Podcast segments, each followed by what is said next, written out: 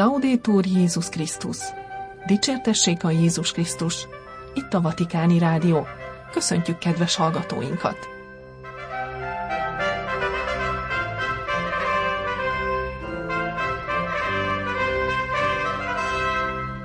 A mikrofonnál Somogyi Viktória.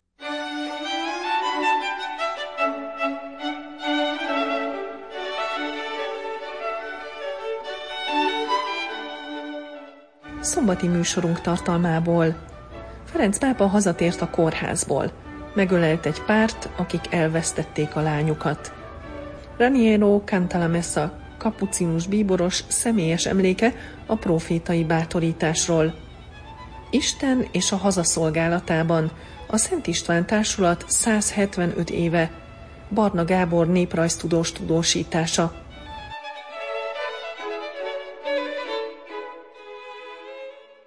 A pápa hazatért a kórházból, megölelt egy párt, akik elvesztették a kislányukat. A Gemelli klinika bejáratánál emberek tömege gyűlt össze, hogy köszöntse a pápát, aki április 1-én délelőtt 10 óra 35 körül hagyta el a kórházat, miután három napig fertőző bronchitis miatt ápolásra szorult. A pápát szombaton délelőtt hazaengedték, miután az elmúlt napokban őt kezelő orvosok és egészségügyi dolgozók megerősítették egészségi állapotának javulását az antibiotikum terápiának köszönhetően is. A pápa búcsút vett az intézmény elhagyása előtt az egészségügyi személyzettől, akikkel csütörtök este együtt pizzázott. A pápa ezután elhagyta a kórházat, ahol időközben emberek és újságírók csoportja gyűlt össze, akik megállították, hogy üdvözöljék és áldását kérjék. Serena az autó mögül érkezett férjével, Matteóval, és odalépett a pápához, hogy elmondja neki azt a tragédiát, amelyet néhány órával korábban mindketten átéltek lányuk halálával. Ferenc pápa meghallgatta az anya szavait, aki könnyek között ismételgette, köszönöm, köszönöm. Aztán szorosan a melkasához ölelte, és adott neki egy puszit. Ugyanígy tett férjével is, aki könnyektől megtört hangon azt mondta, találkozott a kislányunkkal, mert 2019-ben felkereste a Casalbertone otthont, és ott a karjában tartotta a kislányt. Imádkozzunk, imádkozzunk Angelikáért, suttogta a pápa a pár kezét fogva. Majd áldását adta rájuk, és vigasztalta őket. Mielőtt beszállt az autóba, a pápa néhány gyermeket is üdvözölt, és megsimogatta őket az egyiknek aláírta a gipszkötését a nevével. Néhány pillanatig beszélgetett a jelenlévő riporterekkel, akik a kora reggeli óráktól gyülekeztek a Gemelli kórház parkolójában. Szeretném megköszönni a munkájukat. Tudom, hogy néhányan itt töltötték az éjszakát. Ez túlzás, de köszönöm, hogy tájékoztatják az embereket, mondta a pápa, botjára támaszkodva. A CNN tudósítójának, aki megkérdezte tőle, hogy van, Ferenc pápa humorosan válaszolt, még élek. Ferenc pápa megerősítette, hogy április másodikán vasárnap a Szentpéter téren jelen lesz a virágvasárnapi Szentmisén és az Urangyala imádságon. A kórházból a visszaút nem a Szent Márta házba vezetett, hanem a Santa Maria Maggiore bazilikába, amelyet a pápa több mint százszor látogatott meg pápaságának eddigi éveiben, minden nemzetközi utazása előtt és után. A pápa szombaton is meg akart állni a rómaiak által tisztelt híres Salus Populi Románi Mária ikon előtt, hogy imában Szűz Mária oltalmába ajánlja azokat a gyerekeket, akikkel pénteken találkozott a kórház gyermekonkológiai és gyermekidegsebészeti osztályán. A szűzanya oltalma alá helyezett minden beteget és szenvedőt, és azokat, akik Angelika szüleihez hasonlóan elvesztették szeretteiket. A pápa végül szombaton délelőtt 11 óra 30 körül érkezett meg a Szent Márta házba rezidenciájára. A Perugino kapun áthaladva ott is megállt egy rövid időre, hogy üdvözölje a jelenlévő újságírók csapatát, és megköszönje ezekben a napokban végzett munkájukat. Megerősítette a La Repubblica vatikáni tudósítójának, hogy április 28-a és 30-a között Magyarországra utazik. Végül mindenkinek áldott húsvétot kívánt. Raniero Cantalamessa kapucinus bíboros személyes emléke a profétai bátorításról. Ötödik nagybőti beszédében amelyet a pápai ház szónok a pénteke reggel tartott a hatodik pál aulában, a római kúria tagjai számára egy egészen személyes emléket idézett fel 43 évvel ezelőttről, amit már több helyen elmondott. Most azzal a bizonyossággal elevenítette fel újra, hogy a profétai szó felszabadítja a bizalom és a remény benső tartalmát, mindahányszor hittel hirdetik és hittel hallgatják.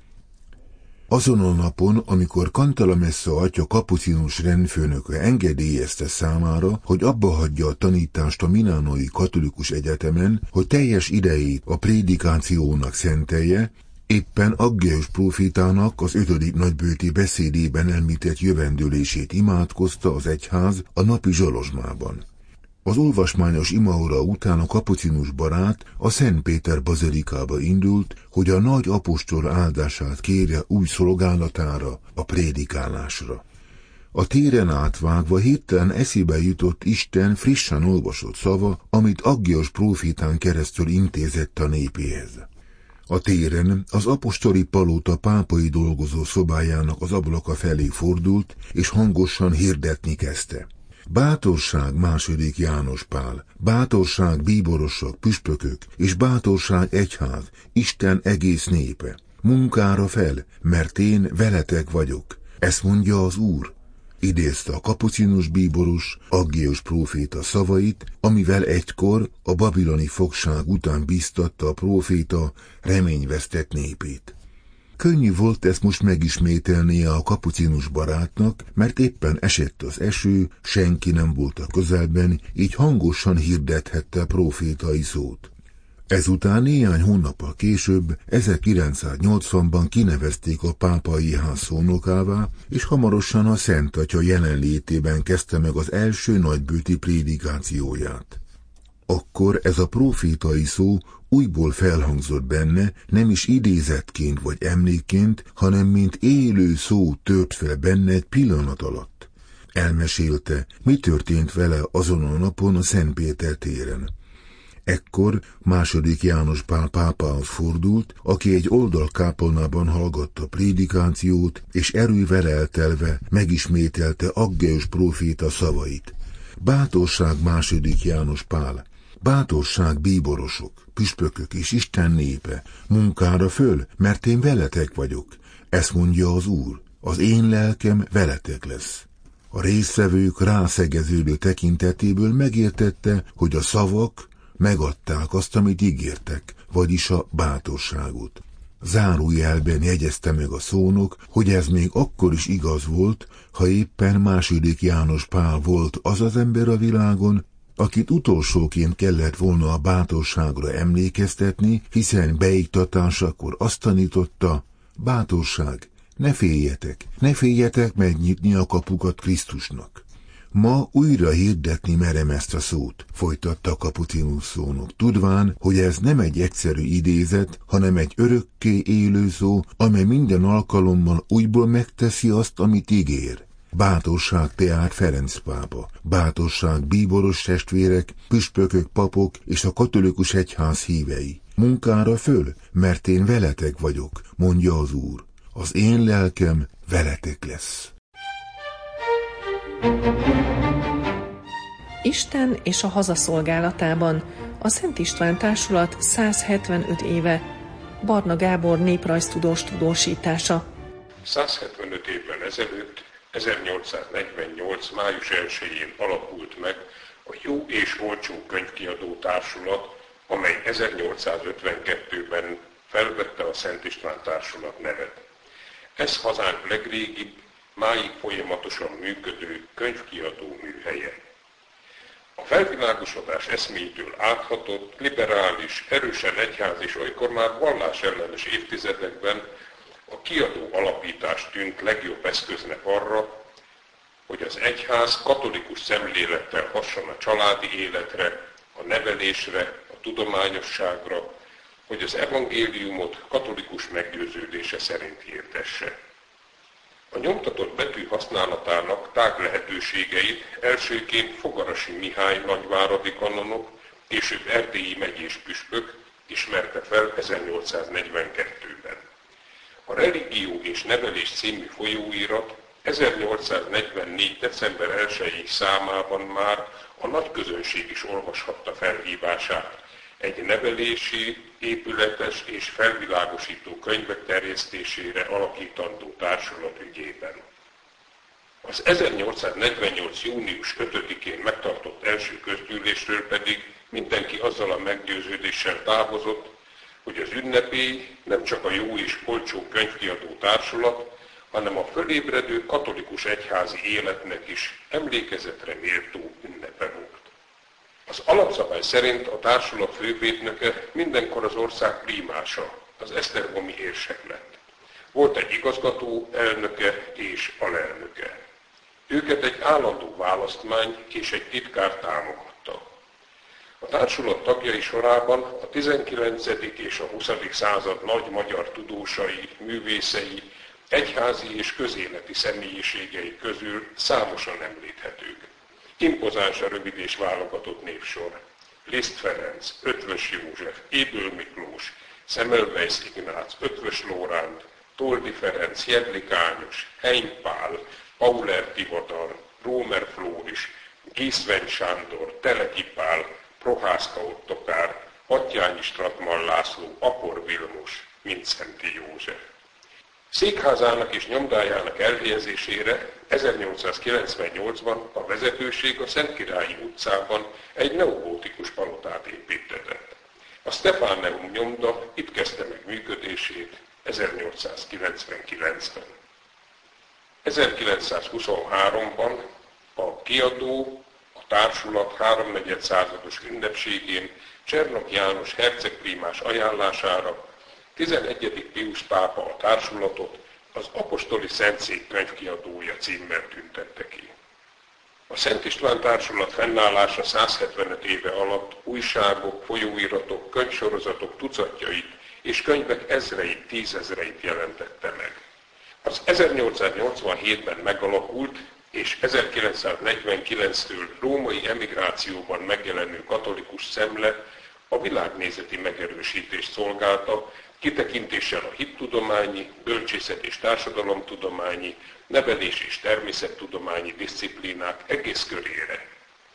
A társulat gondozásában ma hat tudományos, teológiai, liturgikus, jogi és kulturális folyóirat jelenik meg magyar és idegen nyelven.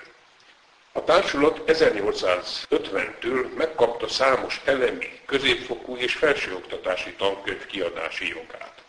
Tankönyveit a magyaron kívül német, szlovák, szerb, dalmát, rutén, román, horvát és szlovén nyelven is kiadta a sok nemzetiségű Magyarországon. A különböző korosztályoknak és iskolatípusoknak mindmáig a társulat adta és adja a legtöbb hittankönyvet a kezébe.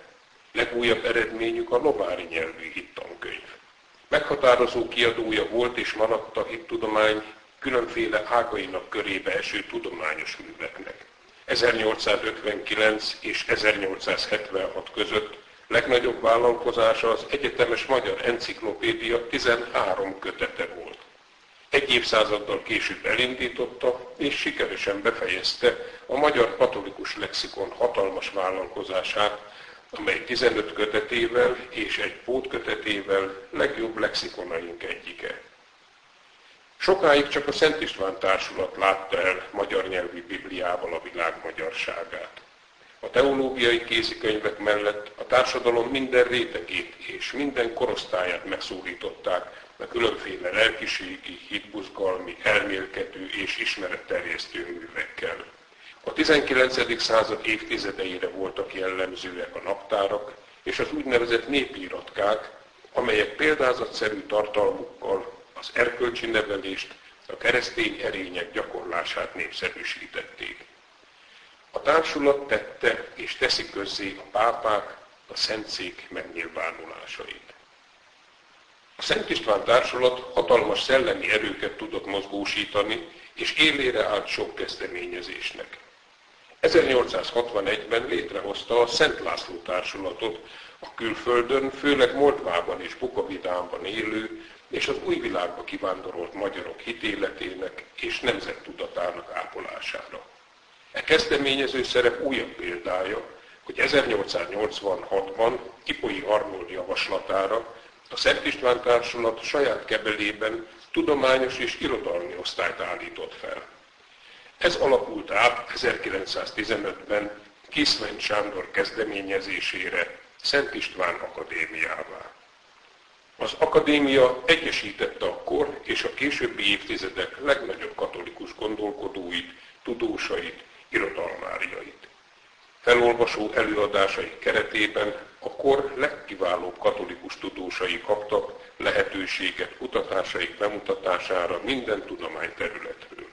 Működését a kommunista hatóságok 1951 után ellehetetlenítették. Az akadémia azonban 1999-ben újraindult, és azóta folyamatosan működik.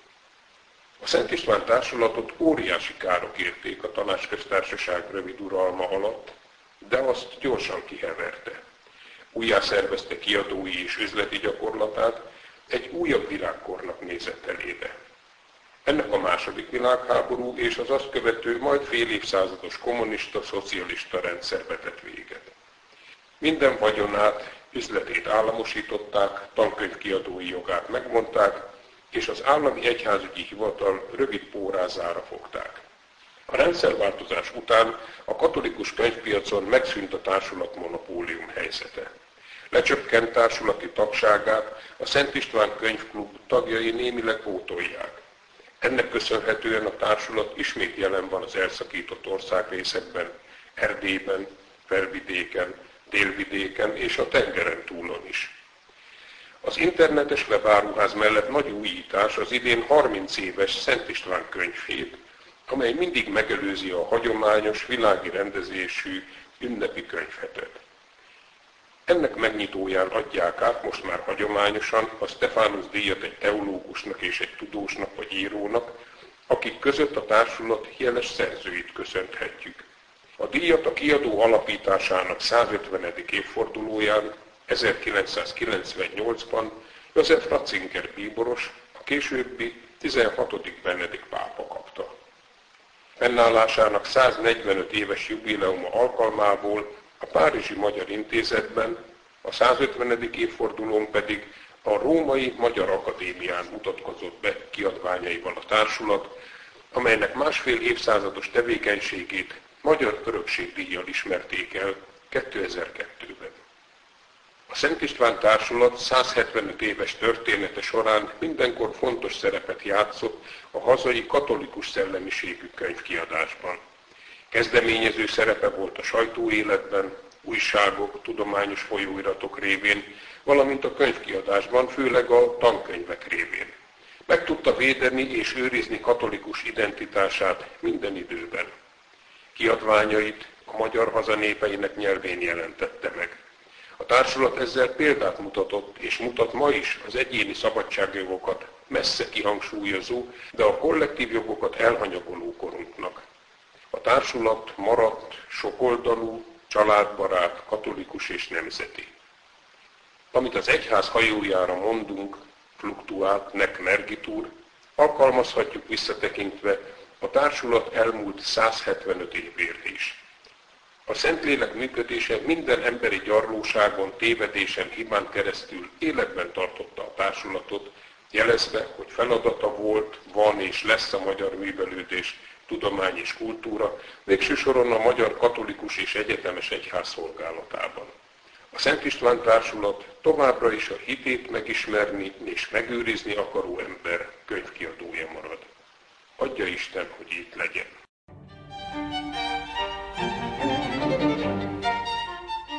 Barna Gábor néprajztudós tudósítását hallották a Szent István Társulat 175 évéről.